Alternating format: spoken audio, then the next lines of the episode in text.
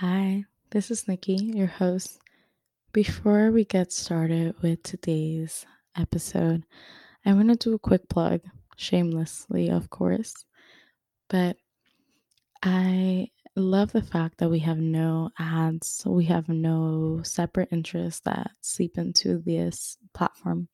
I love that this is a safe space of conversation and of dialogue between organizers and artists and folks who are looking for creative interventions for this political social moment. But I need your support.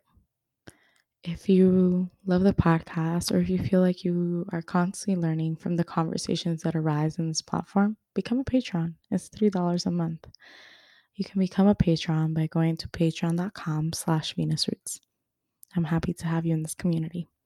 All right, let's get into it.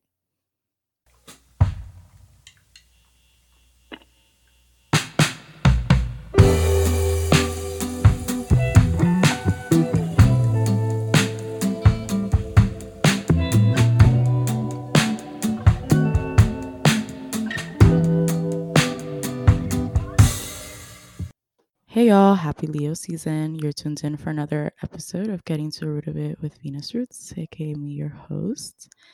And today's episode is going to be very relevant considering we're all spending more time online, more time on social media because of social distancing and quarantine in this moment. But we've also experienced the political uprising this summer. We're in an electoral year where people have all types of opinions and feelings around it. And for a lot of us, social media has been the primary place where we're getting our political news and our political analyses. So I wanted to have a conversation with someone who is rooted in an organizing tradition and who has a lot of clarity around the political terrain um, to sort of help me and help y'all make you know sense of this moment. So thank you for being on the show james. Thanks for having me. Uh, i'm sorry we're robbed by covid. I feel like this could be a good coffee conversation at your crib that I'm I just I'm being robbed of. For sure. Um, so you know, James, for folks that don't know you, um, you know, James is a good friend and comrade of mine and also technically my boss which i think it's exciting to mention because i think we're challenging like the typical understandings of you know how folks hold leadership and how folks relate to these positions. So yeah good friend good comrade and someone who i think is going to offer a lot of clarity for today. But before we get into like all of the political mess that we are in um, james just share with me and with folks like a little bit about why you do the work that you do and what grounds you in this work. Yeah. So um, you know again really humbled to be on here. I think the the shortest uh, long story I can kind of tell is kind of how I entered movement was really um, kind of I'm from uh, Rochester, like Western New York, um, which is for folks who don't know, they think of New York City, but really Western New York between Rochester and Buffalo is a lot like the Midwest. It's more like Detroit or Cleveland than it is like the city. Um, grew up kind of working class household, public housing, um, and then really kind of began to develop my politic when uh, I was one of the so-called gifted students that went to, that got a scholarship to go to um, an all-white uh, uh, private school that was a Jesuit Catholic school um, for my high school years, and really kind of how I entered movement was uh, me finally being exposed to uh, understandings of what was happening in my life, whether it was like uh, you know trauma in my household or disputes around um, you know, multitude of things in, at in my family growing up, and me having a lot of shame around it. And then as I sort of got more politicized, really in college, um, you know, I sort of began to make sense of why the things in my family and in my neighborhoods were happening. Um, and that happened at the same time Trayvon, Trayvon Martin uh, popped off. So I really got sort of sprung into activism and organizing through sort of just like protesting. Um, and kind of how I entered here uh, from Power U was really most of my work came out of uh, doing direct action uh, and doing organ organizing uh, around uh, the carceral system. And most of my sort of so-called formal experience came when I when I was hired at a nonprofit that was organizing churches, particularly working class churches around those ends. Um, so I always had a lot of questions. Um, I was really struggling to uh, be to find people who were reading the same things as me or talking about like left ideas um, and felt really isolated. Um, and you know, the internet was like a really important tool for me. So you know, I kind of and and then finding community organizing through just getting lucky and having conversations with people who are open to uh, meet with me and um, yeah, I kind of entered this conversation in a commitment to our people and a commitment to uh, building a world where we don't have to feel shame about the things that happen to us, but that these are all structural things that uh, not only were forced and shaped us, but can actually be changed if you really build power and are committed to that long term. Yeah, period. Well, thank you for that. Um, I think you mentioned something that you know really ties into our conversation. This, and I totally resonate with this idea of like when a lot of people ask me like, "What politicized you?" Like how you know, I'm like, "Well, I grew up in Miami, and you know, to you, you ain't gonna just like pop up, you know, as a leftist in Miami by accident."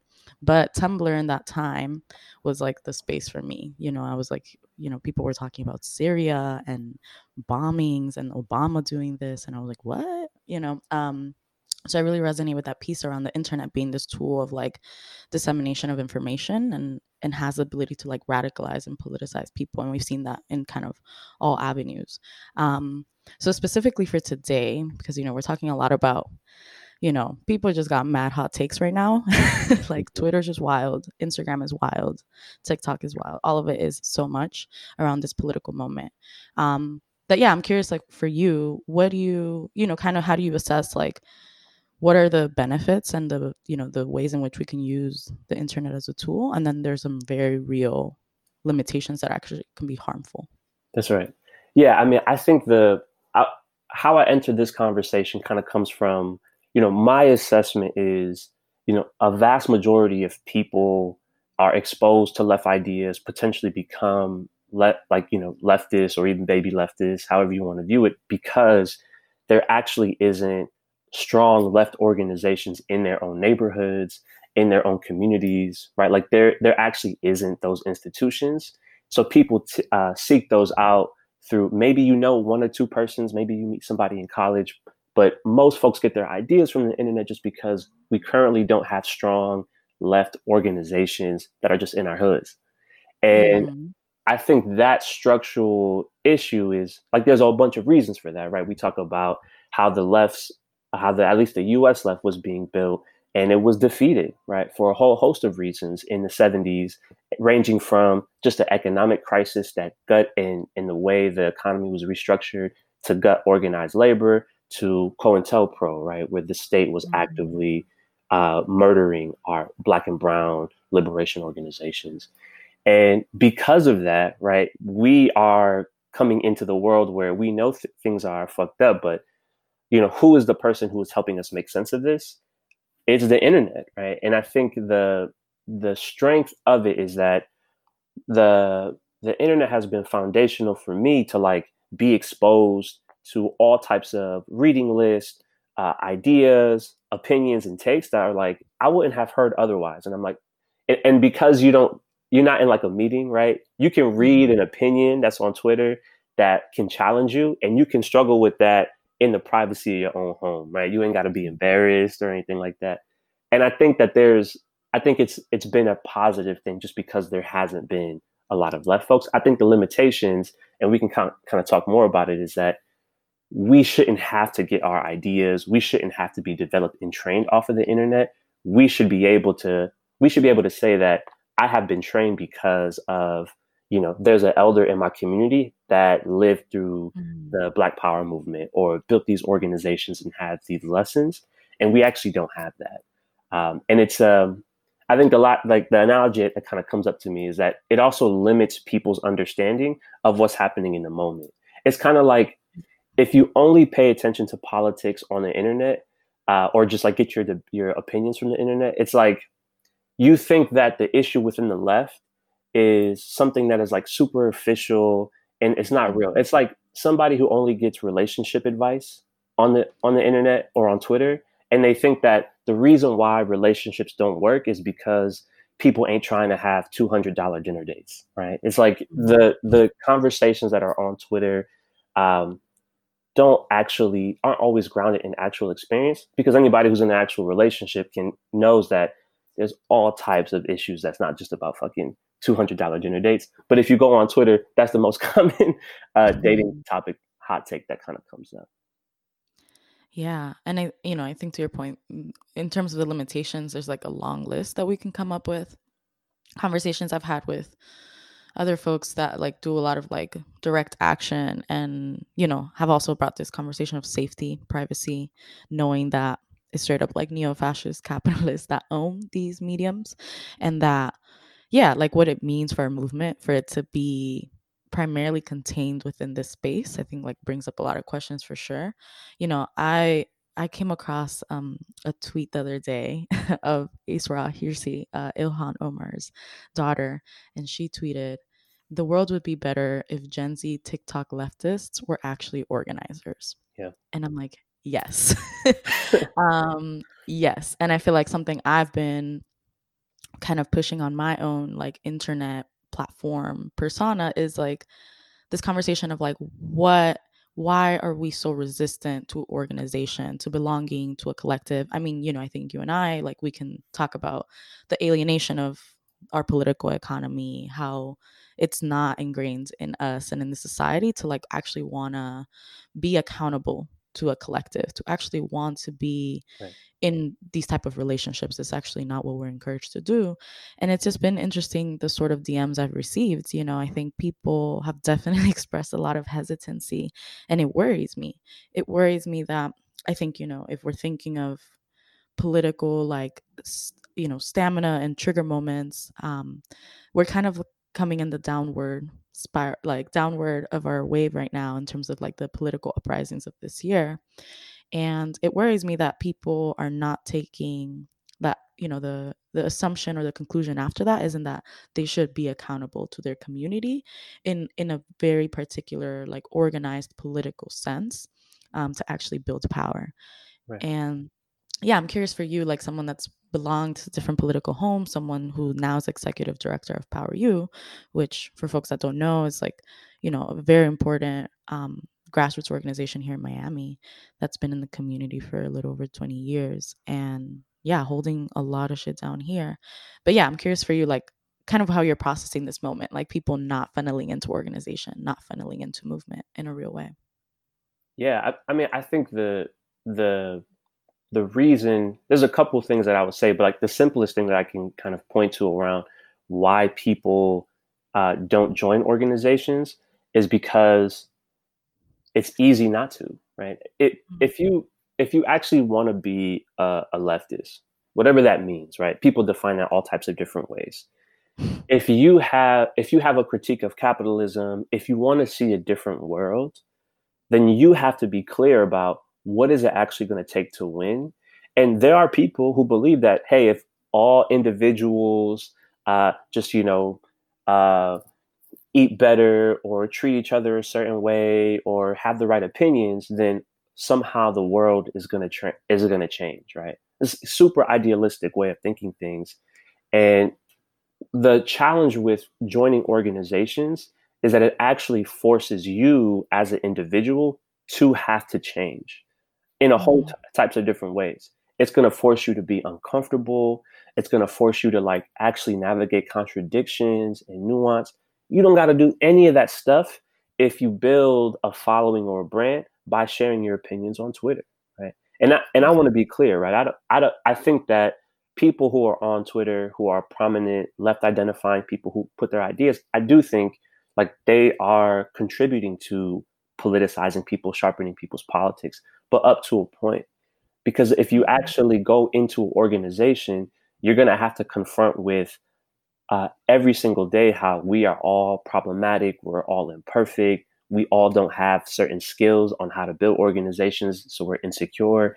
And you're going to have to try to build relationships with somebody who might have ideas, opinions, and views and experiences that go against all you might have believed or told, right? It's going to force you to change your opinion on things. So I, I think that you know organizations there has been no example in history that mm-hmm. revolutions or change has happened with a bunch of just like clusters of individuals who did things right it came from strong organizations that were trying to manage the tensions internally and managing the tensions externally like you could look at any global struggle in the global south like that's been the case um, yeah. so yeah so I, I i think and those folks had to make messy decisions that aren't necessarily the most ideal for somebody who mm-hmm. wanting who really wants to be viewed as I have all the right opinions. I am like super on point with every single debate, every single topic. I know the right answer. So it's actually just not how the world works, but it can work that way if you only stay on the internet. Yeah. No, I'm glad I'm glad you said the the history piece cuz that's like what I've been reflecting on a lot. You know, like when I get the pushback on the DMs, I don't engage in that debate because I don't, you know, it's it's I don't do it. But my thing that I'm I'm wondering is like, hmm, yeah, there's no like it's ahistorical to believe. Um and it's actually like quite arrogant. Right. and I think like it's very like the thinking of the empire to be like actually if I do better and like read my shit, that's it. And it's like no fam.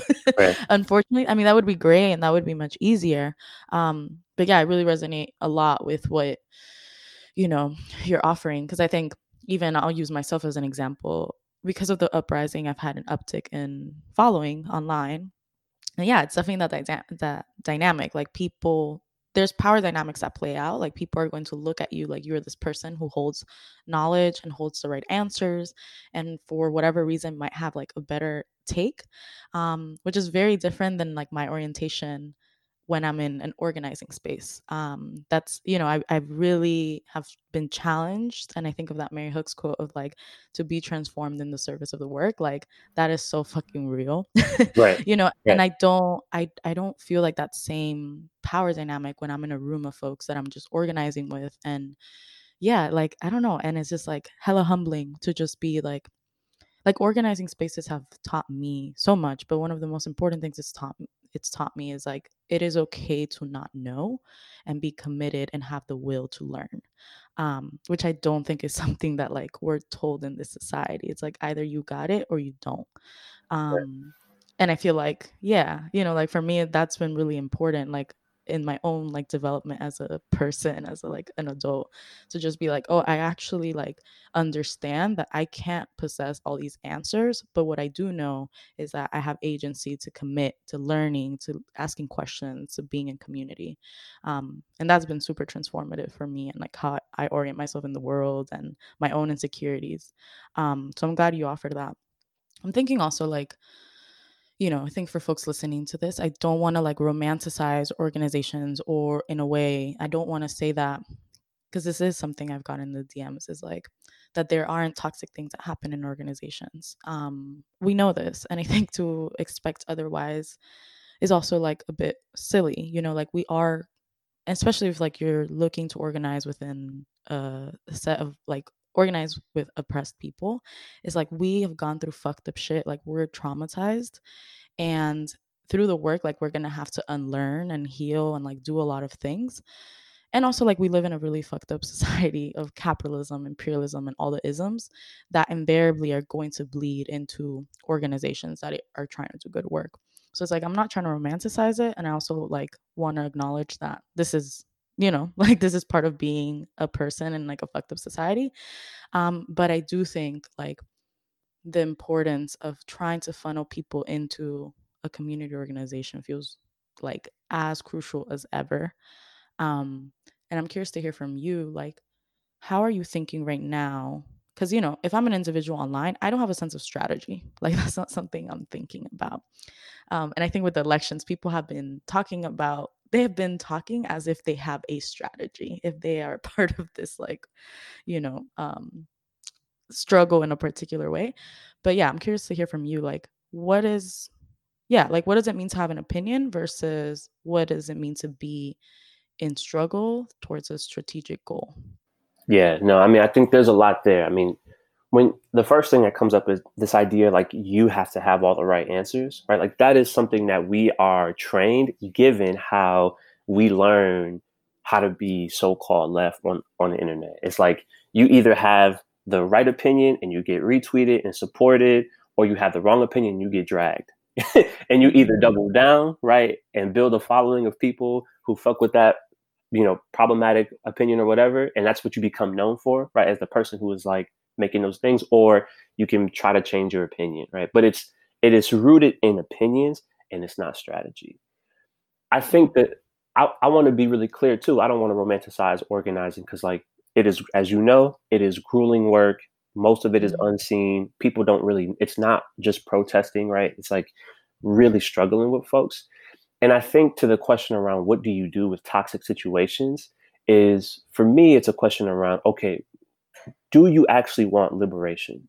Do you believe that it's possible? I think I think if people believe that liberation is possible, if you organize, if they really believe that, then I ask them, you know, how many people do you think that we need to be in coordination to make that possible, especially in a place like the US, right? Like the empire. And when you start getting into the numbers, right, it's like we're talking about millions of people have to be doing a certain thing. And I, it would be naive for me to think that I'm going to belong to an organization with millions of people and toxic shit, harm does not occur. Mm-hmm. The the orientation though is that you know, do you leave the or you know d- because that organization doesn't match your values, I'm going to leave or do you think shit, if I actually want liberation, I know that these things because of how our folks have been socialized and shaped uh, and underdeveloped because of, of racial capitalism, how am I going to learn to build the skills needed to navigate that toxicity, to navigate and, and move through that harm for the sake of having millions of people move towards liberation? You're not going to be able to build that skill if you're not in the organization figuring that shit out, right? Like, no one ever learns how to ride a bike by reading a pamphlet on how to ride a bike, right? Mm. You have to get on it. You're going to fall. You're going to figure stuff out. But it's you know that is the kind of thing that gets missed is that you don't actually you're not going to be able to get towards liberation if you don't do the work which means you're going to have to try to do things you've never done before. You're going to make mistakes and mess up. Uh, and, and i think that kind of gets i think that kind of gets lost and obscured in social in, on social media. I think the last thing that i would say to kind of directly answer the last question you have around the difference between opinions and strategy is that because we have been trained a certain way by getting our politics on the internet, we actually can't discern what is an opinion, what is a, a ideological difference or political difference, and what is strategy. And I think the biggest case in point, right, is the like Angela Davis, for example, supporting uh, or at least saying that a ticket with Biden and Kamala Harris is like palatable, right? And the response to you know, regardless of how you feel about the fu- the ticket that is you know I have all types of of negative feelings about that shit. The response to Angela Davis was like, Angela Davis don't speak for all black folks, or Angela Davis is the feds, or damn, they got Angela Davis too. She's selling out, right? It, like it becomes either about the the individual person, right, or uh, it just becomes like a superficial take, like, oh, she's the feds, she sold out, therefore uh, she's saying this shit. That is all, however you view it, that's all opinions. But no, I have not seen, there's probably some spaces that exist, but I haven't seen the majority of people talking about that, debating the merit of why uh, Angela Davis is supporting Harris, right? Because I, I think that is somewhat, I think that is the challenge, right? Because when you actually are saying, okay, why is she supporting this ticket or why is she saying that? You then have to think okay what is angela davis's assessment of what is happening across the, the country what is happening across the globe? You know who is in formation? Who has power? Who doesn't have power? Uh, what happens if trump stays in office? Uh, how does that impact our movements? How does that impact violence? What happens if he you know uh, he loses the election but doesn't leave the white house? What happens to uh, his his followers, his base of people who are going to rock with him, whether he wins or loses. Right? You actually have to debate all these different things that are you have to make sense of the moment and people don't know how to do that therefore the immediate response is like oh angela davis sold out um, and, and, I just think once you actually start debating the merits of why people are believing what they're believing based off of their assessment of the moment, now you're moving towards conversations that will that would get towards strategy. yeah, that that's a that's a hard one. I think we're yeah, it's been a, a strange year. I think really? you know, you know, between the COVID stuff like the political uprising and then you know thinking that just a few months ago like earlier this year there were potentially like millions of people in this country that thought someone like a Bernie Sanders would actually like contend for um you know the race of, of presidency in this country and then that in just a few months kind of yeah, the typical American has had to like shift and pivot around understanding this moment. That I also think we haven't, yeah, to your point, it's like we actually don't have too much space to process all those shifts and pivots in the political moment. You yeah. know, even as myself, that's like, yeah, I'm an organizer, I'm thinking about this on a daily basis. It's really, really hard to assess and like have a sober assessment of like what is actually happening and what is not and what are the potential ways in which this is going to turn out in the next couple months and how it'll impact us long term it's just hard if you don't have a space um, if you don't have a grounding if you don't have a framework you know and also like saying all of that to say that there there are different there are different like ideological like there are ideological differences you know like right. you were mentioning like there are people who just like significantly do think different you know i've i've been hearing about you know this theory that i'm like oh my god is that me you know, where folks are like, you know, shit's actually gonna have to like accelerate and get worse and like really, really get even more dire to create the conditions in this country for revolution. Um, and I'm like, shit, maybe, but you know, it, you know, even strategy, even that strategy that's rooted, like it's still a gamble, it's still a risk, and that I think that's something that history teaches us, and it's always going to be a contention of struggle, right? Like we look at revolutionary states that, like to this day, are kind of on a daily basis having to like fight for their, you know, fight for their country, their resources, their you know self-determination because it's like there's always going to be like that right. tug of war.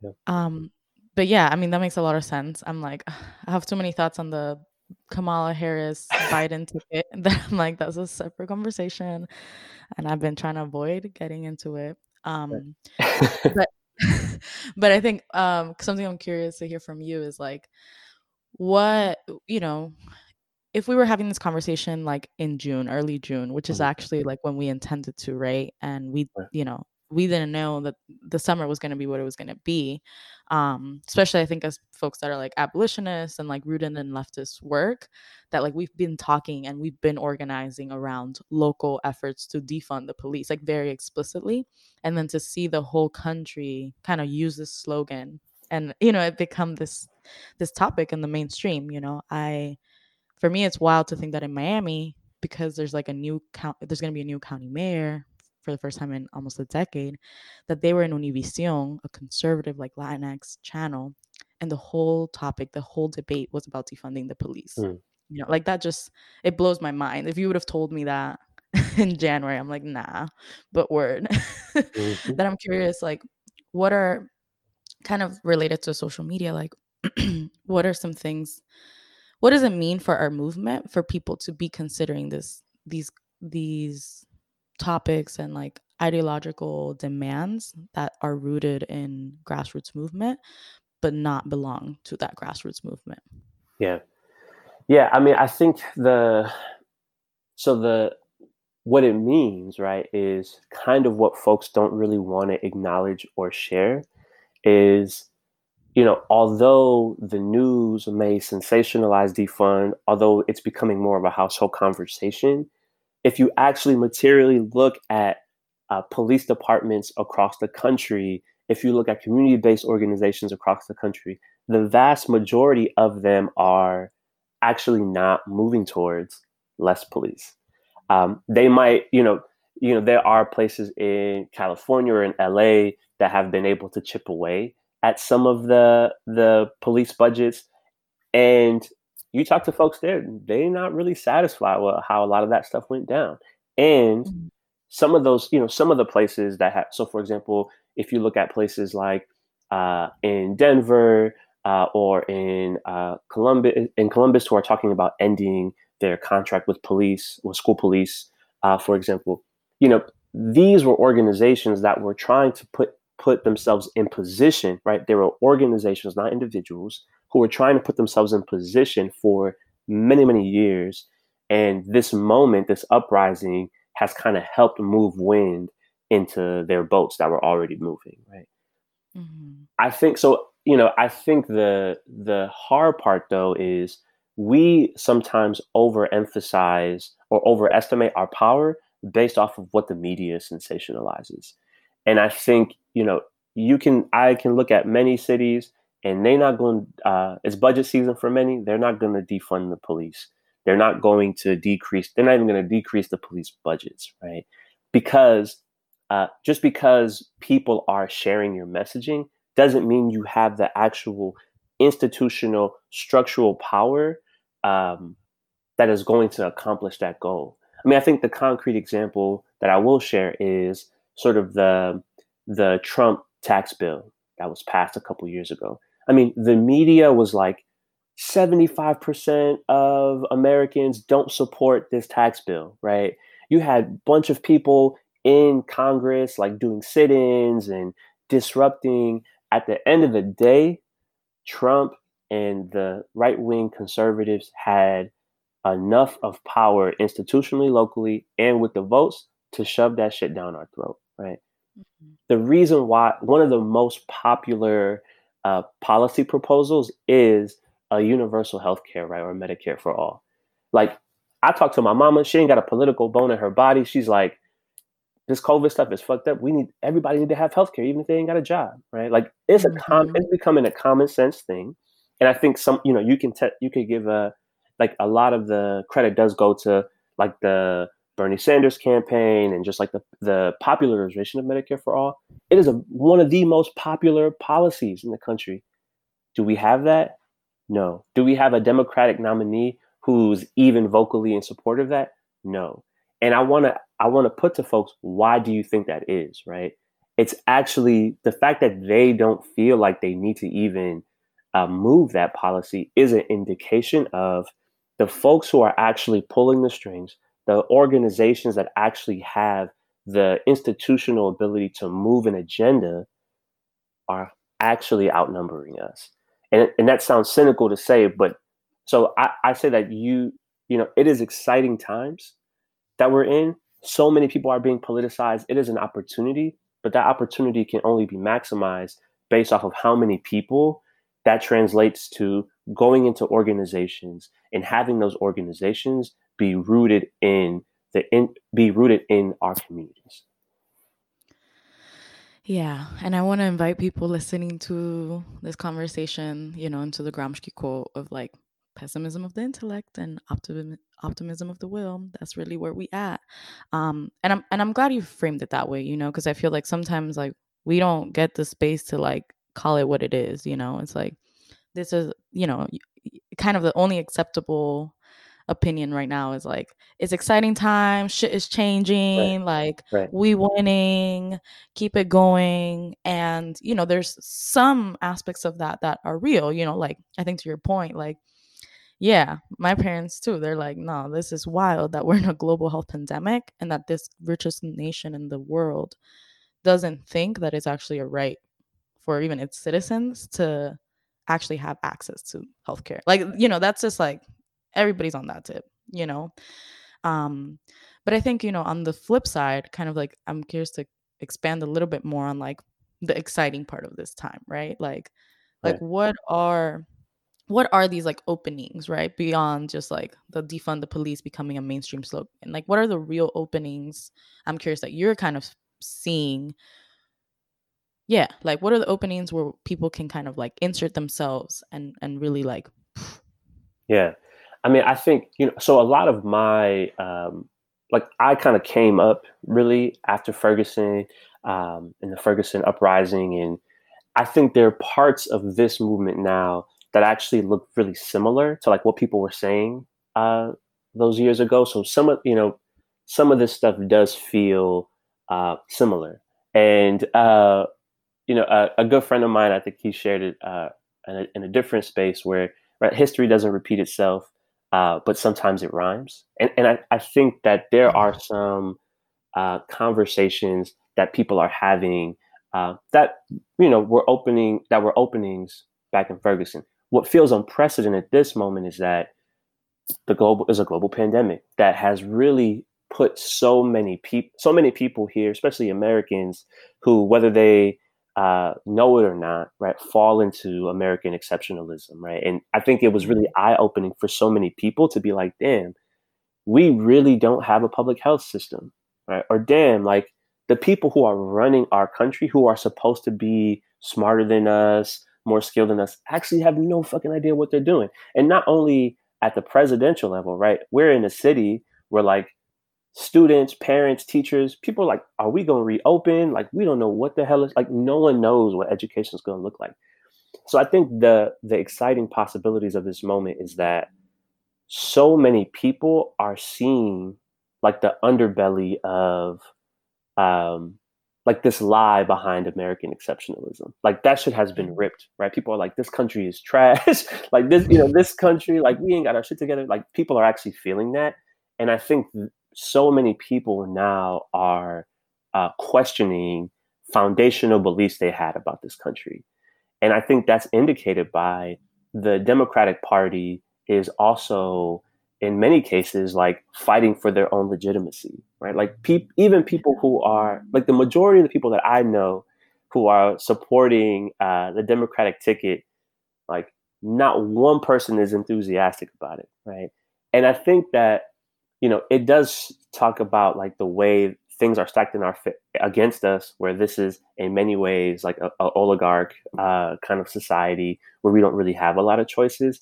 It does i do think an opportunity for people to think about is so when so many people have a lack of faith in the political establishment in the democratic party it actually gives openings for other people to articulate a vision that more people resonate with that is so that's so exciting for folks who are organizing because what that means is you actually have less uh, there's there's less uh, strong current against you. Where like maybe 10 years ago, you were trying to go into a neighborhood or you were trying to be in your organization and like try to make people see the limitations of Obama, right? Where some people were just like not trying, like I ain't, I ain't trying to hear what the hell you have to say, because psychologically, spiritually, emotionally, that man just means so much more to me than whatever the fuck you got to say.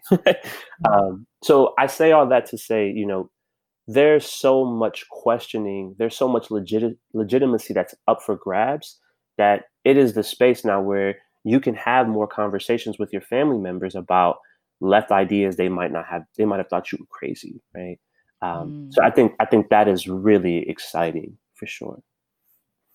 Yeah no i mean facts and and i'm glad that you connected it to the dems because that was going to be my next question i know that like we're running short on time um but I do I want to hear more about like how you're interpreting this moment with the with the Dems, right? Like I I've been questioning like, damn, what if they wouldn't have robbed Bernie's race like right before the the pandemic hit like would you know would we have had a chance had we had someone that seemed more progressive and like rooted in these values that people are demanding like medicare for all actually like having a social safety net. But you know in just the like I'm you know right before you head out like what what's the tea with the Dems right now? Like where where are they at? Yeah.